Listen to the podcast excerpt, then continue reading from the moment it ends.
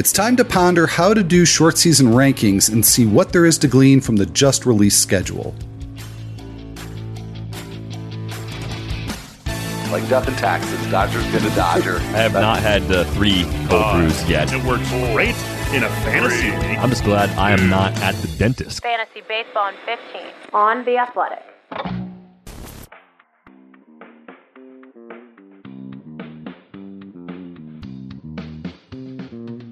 Welcome to Fantasy Baseball in 15 for Wednesday, July 8th. I'm Al Melchior, and I'm here with Derek Van Riper and DVR. It is another um, unpredictable news day. Uh, lots of uh, things to talk about there, but we'll all put that in the context of how to deal with the uh, the, the news, uh, you know, as it comes on, on a day to day basis in this situation, and how to deal with rankings. Uh, there is a uh, rankings roundtable on the Athletic, and uh, we'll talk a bit about that a little bit later on. But let's get to the specifics of the uh, recent news here. We've got more COVID related absences. Uh, Eduardo Rodriguez and Cole Calhoun have tested positive uh, for uh, the COVID virus. Uh, Juan Soto and Victor Robles, as far as we know, have not, but each has had contact with an infected teammate on the Nationals. So uh, they are out for the Nationals right now.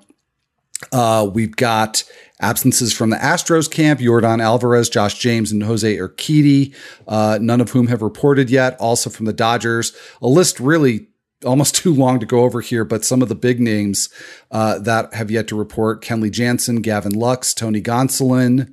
Uh, that uh, report coming to us from Alden Gonzalez, and uh, the Angels put several players on the injured list without any explanation and, and even no formal announcement, but among them Julio Teheran, Jose Suarez, and Luis Rengifo. So DVR, I know you've been working on your rankings. In fact, I think uh, they'll be published fairly soon. Uh, so first of all, what's the status of those rankings and what? I know this is a broad question, but what what has your process been for dealing with this, uh, you know, very unique situation? Sure. Thursday is the day that my rankings go up. I did not want to go toe to toe with Eno Sarris's pitching rankings on the same day. We wanted to spread those out just a little bit. So uh, enjoy Eno's rankings for a couple of days and then compare and contrast them to mine on Thursday, I guess. The thing that's been really difficult with all this is the group of players you mentioned, uh, kind of from the Astros and, and Dodgers, where we have players who are away and we don't have confirmed reasons for why they're away because we can't speculate, we can't assume anything. We can only just look and say, okay, they're not there. At what point does the absence, regardless of the cause, put the availability for opening day in danger? And I think when it comes to starting pitchers in particular, I think that group would be the group I'm most concerned about if they're staying away from the team for any reason, simply because if they're not throwing, then they won't be used the same way when the season begins if they're ready to pitch when the season begins. Hitters, uh, you kind of wonder just what are you going to get timing wise for guys if they end up being delayed until a few days before the start of the season? You know, that's a big question. And of course, while watching these situations play out, we occasionally do get updates that include the confirmation of a positive test. And when that happens, we figure out where in the process players are. Are they symptomatic or asymptomatic? Are they beginning the process of having uh, two negative tests before they can return? So it is the most unusual season by far because we have all of this happening on top of the things that we're usually looking for during spring training the progress of injured players coming back, job battles, um, you know, everything you can imagine, and then some. Trying to determine, you know, what this all means has been extremely difficult. So my my general approach for the absences that don't have a clearly explained reason has been to not overreact. It's to acknowledge them, to keep an eye on those players to see what happens in the days and, and, weeks ahead, but not to completely overreact to it. For even the positive test players, I think you do have to err on the side of caution with at least a little bit of missed time in many cases. So a small downgrade is merited just by virtue of, of a likely absence two weeks from now when we're playing games. And even that, you don't want to go too far with it because you could overcorrect pretty easily, given the varying timetables of when the positive tests occurred and when each individual player might be cleared to come back. So, as a consumer of rankings, how would you uh, deal with this, or, or, recommend others? You know, per, perhaps those who are you know to be looking at your rankings in a, in a day or two. Um, how how does that change in terms of consuming rankings? Because um, when I've done rankings or used other people's rankings, it's not like I'm going back to check every single day. I mean, if I have a draft on a given day, you know, then obviously, you know, I'll want the most recent version. But it just seems like rankings really are going to have to change possibly multiple times a day. Um, so, uh, you know, are you going to put some sort of caveat, you know, or disclaimer on the rankings in terms of how to use them, or or should there be one?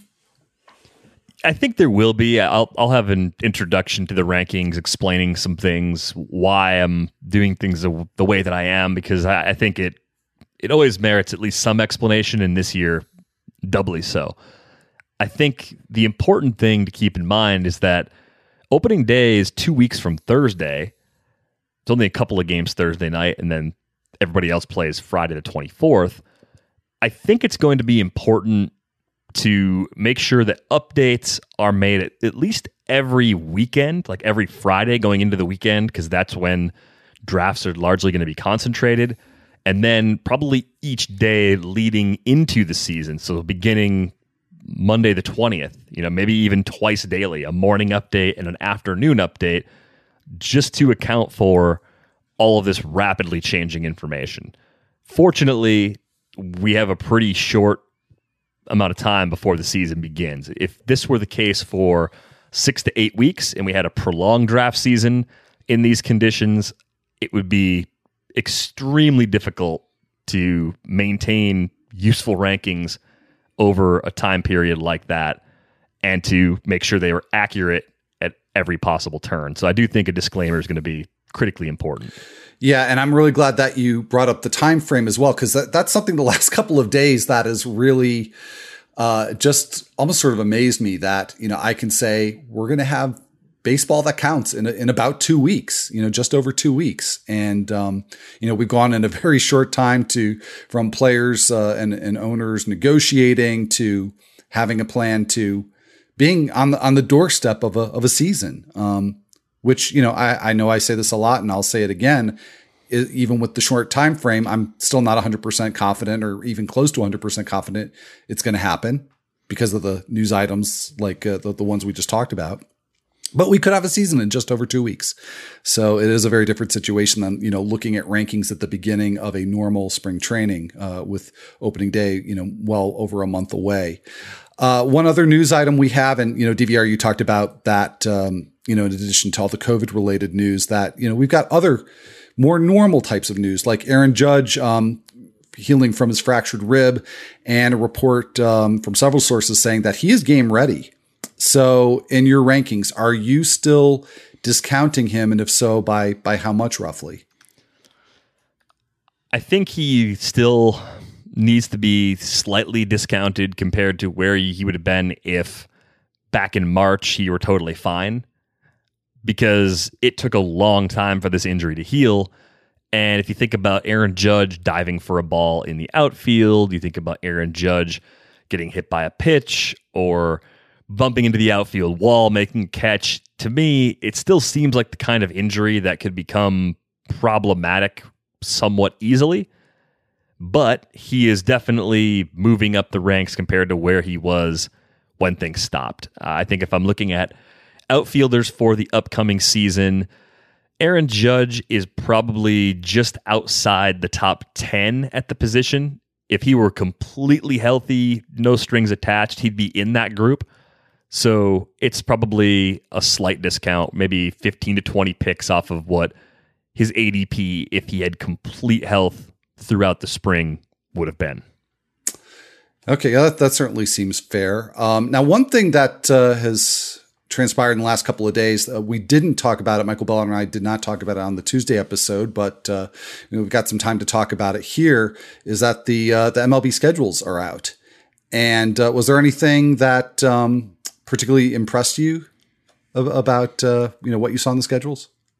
Yeah, the one thing that really stood out to me from a fantasy perspective, I remember the broadcast revealing the schedule. They were discussing the Washington Nationals schedule to begin the season. I think it's going to be important to look at where each team's off days are scattered. We know everybody's playing 60 games in the span of 66 days, but some teams have more front loaded off days, some teams have more back loaded uh, off days, and that really changes how the pitching staffs can be managed.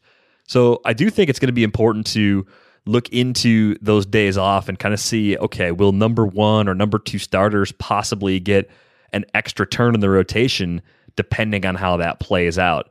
Uh, now, with the Nationals in particular, I think it works in a way where it's only going to be maybe one extra start for Max Scherzer, but one extra start's kind of a big deal in a short season like this. So I think as we spend more time breaking this down, as we get closer to opening day, we start filling in what the rotations are going to look like, I think that's when we're going to notice there's going to be some guys with a path to maybe making 13 starts this season instead of the uh, expected 12. Yeah, and those small differences in the short season, they, you know, they they really matter a lot more. And uh, you know, another thing that I noticed DVR was just the really big disparities in how much teams are traveling. Uh, those Western teams really got sort of a, a, raw deal, I think, in this sense. And you know, if you got the the Mariners and the the Astros, uh, you know, making that uh, making that jump, um, you know, not only north to south, but a good jump east to west.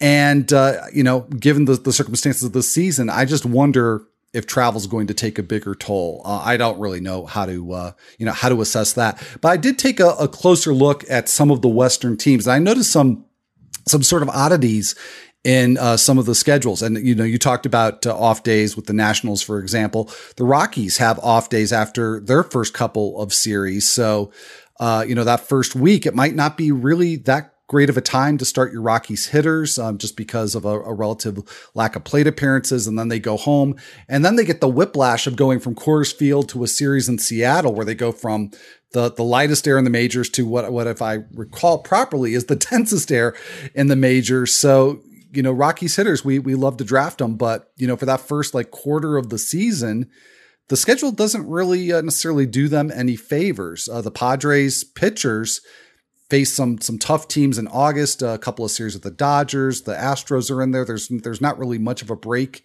in August, and again, that's that's almost half the season there. The Mariners have a really tough schedule all the way around, and um, you know I have to wonder. Not that we're you know looking at Mariners hitters um, early in in most drafts, but you know for somebody like Kyle Seager or Shed Long, who, you know, last year as a rookie did not hit well at all um, at his home park. Maybe even Tom Murphy, uh, you know, maybe they deserve uh, a little bit of a discount. Yeah, I mean, I think one thing I'm really looking forward to seeing is with this schedule release, Derek Carty's projection system, the BAT, which is a publicly facing system over at Fangraphs, that that system includes the schedule in its outputs. So what I want to see are some of the biggest movers in either direction? You know, are there going to be hitters with a, a very friendly set of matchups? Are we going to have imbalanced schedules where teams ended up in Coors more often, so their bats get a bump or their pitchers get a, a drop? Right? There's going to be a few twists and turns, and in this shortened season, I think everything on the margins is worth accounting for. Maybe it's less so for draft strategy and more for in season things, but it's still something that needs to be accounted for. So I'm really glad that the bat actually accounts for it. Yeah, well, thanks to uh, Derek Carty for providing that because that is a really awesome resource in in uh, this sort of season. And um, you know, with a, a schedule out, uh, it does it does feel a bit more real. Um, so uh, you know, maybe it isn't in, in actuality uh, increasing the chances of us having a season, but it's nice to have something tangible uh, like a, uh, a schedule to look at. And, um, you know, also something that is very, very real is uh, rankings, which you and I talked about earlier in this episode. And uh, those are very real too because they are uh, coming out. In fact, some of them may be out already as you're listening to this. So, uh, part of the uh, athletics rankings coverage is a rankings roundtable, which we referred to earlier. And uh, do check that out. DVR, you took part in that. Uh, Eno did, um, Jake Ciely, um, Mike Waterloo. So a uh, lot of a lot of great discussion there. 60 game rankings roundtable, the biggest risers, short season studs, and more on the athletic. Uh, get you know get in that rankings mindset. It's a great way to do it. And uh, that's going to be all for this episode of Fantasy Baseball in 15. For Derek Van Riper, I'm Al Melchior, and we will be back here on Thursday.